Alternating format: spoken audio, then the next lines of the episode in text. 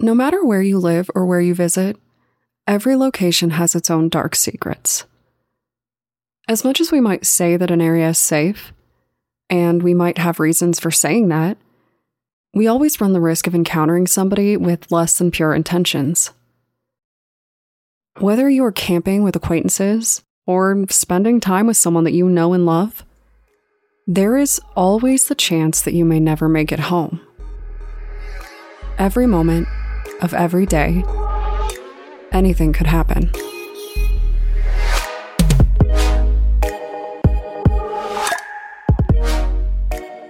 My name is Brienne, and I'm the host and creator of Among the Dirt and Trees, a show where we explore true crime cases that occur out in nature. In today's episode, we're going to discuss missing persons cases from the 60s.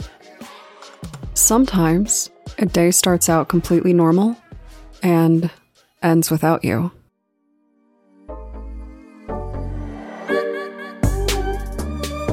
The first case that I want to discuss is from 1969 the disappearance and presumed murder of Barbara Pacchiotti. Barbara was 20 years old when she went missing, and I found something particularly chilling about the gaps in her case. I think you'll see what I mean. Barbara was last seen on the morning of June 14th with her boyfriend, Jeff Dolenich. Now, you might be imagining a standard morning brunch or something like that, but that was not the case here. By morning, I mean technically morning. Barbara was last seen just before 2 a.m. by her friend.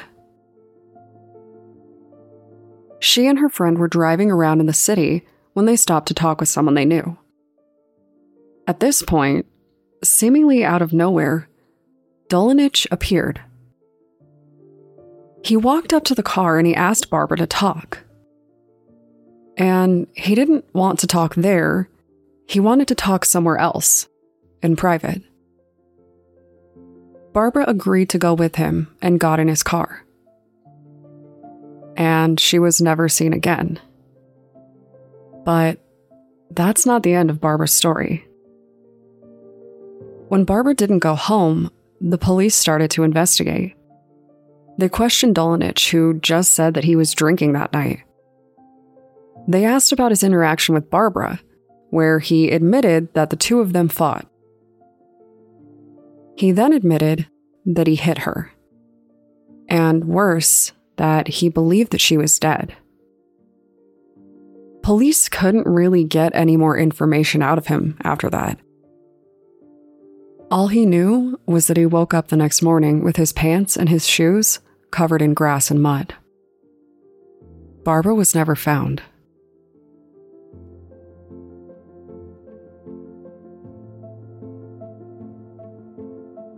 In 1966, a young boy named Larry Jeffrey went out with his family to visit Mount Charleston.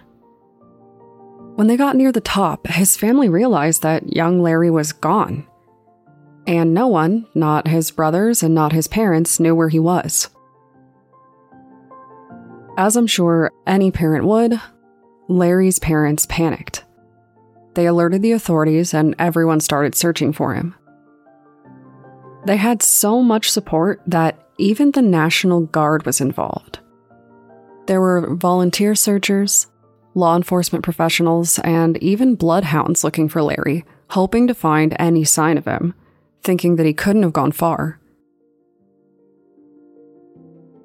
According to the locals, there weren't any natural predators in the area that day.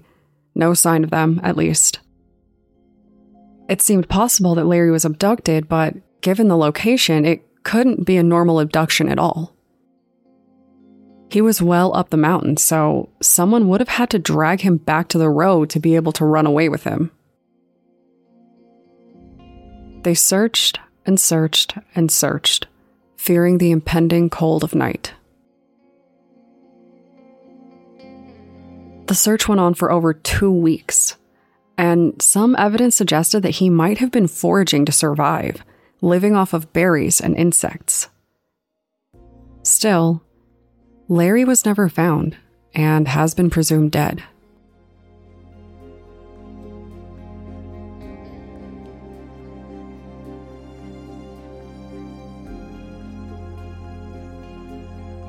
Bruce Kremen was a young boy who went missing in 1960. He was out camping in Angeles National Forest in California with the Young Men Christians Association. This was no small group of people, about 80 of them in total. And throughout the trip, everything seemed fine and everyone was having fun. Bruce smiled, laughed, and played with other kids. But at some point, he seemed to get lost.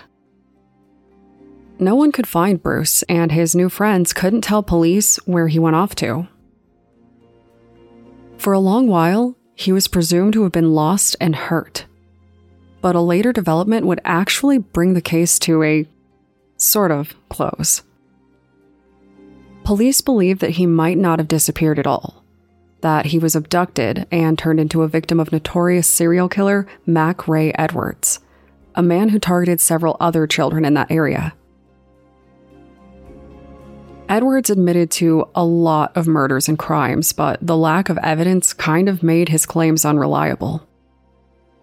No one knows if Bruce was one of his victims or if he really did just get lost in the woods. However, if Bruce was one of the children abducted and killed by Edwards. Police think they may know where he is. Kind of. Later evidence came to light that made police believe that Edwards, who worked on highways all around California, was likely burying his victims underneath them. So, enjoy your drive to work, I guess.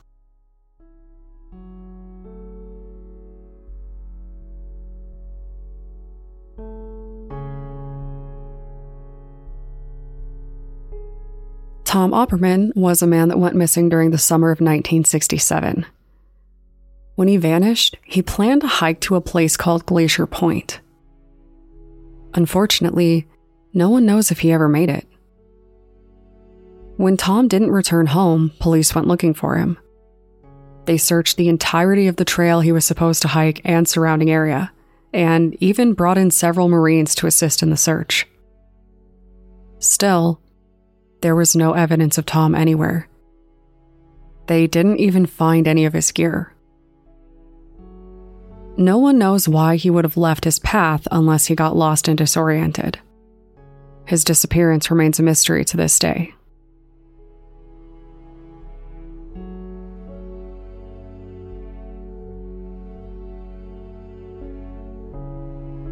During the summer of 1969, 14 year old Joan Marie Diamond disappeared.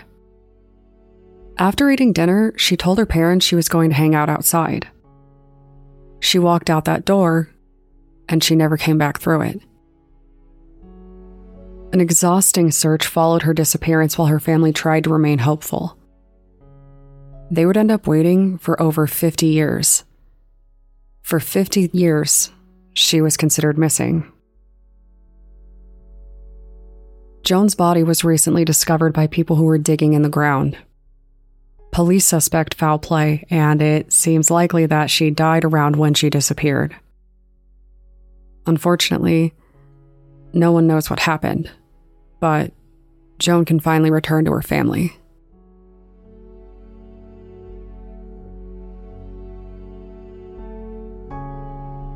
I know that these stories are short, but I think it's always good to remember that even cases where there really aren't many details, those are still people who have been impacted and whose families have been impacted. So,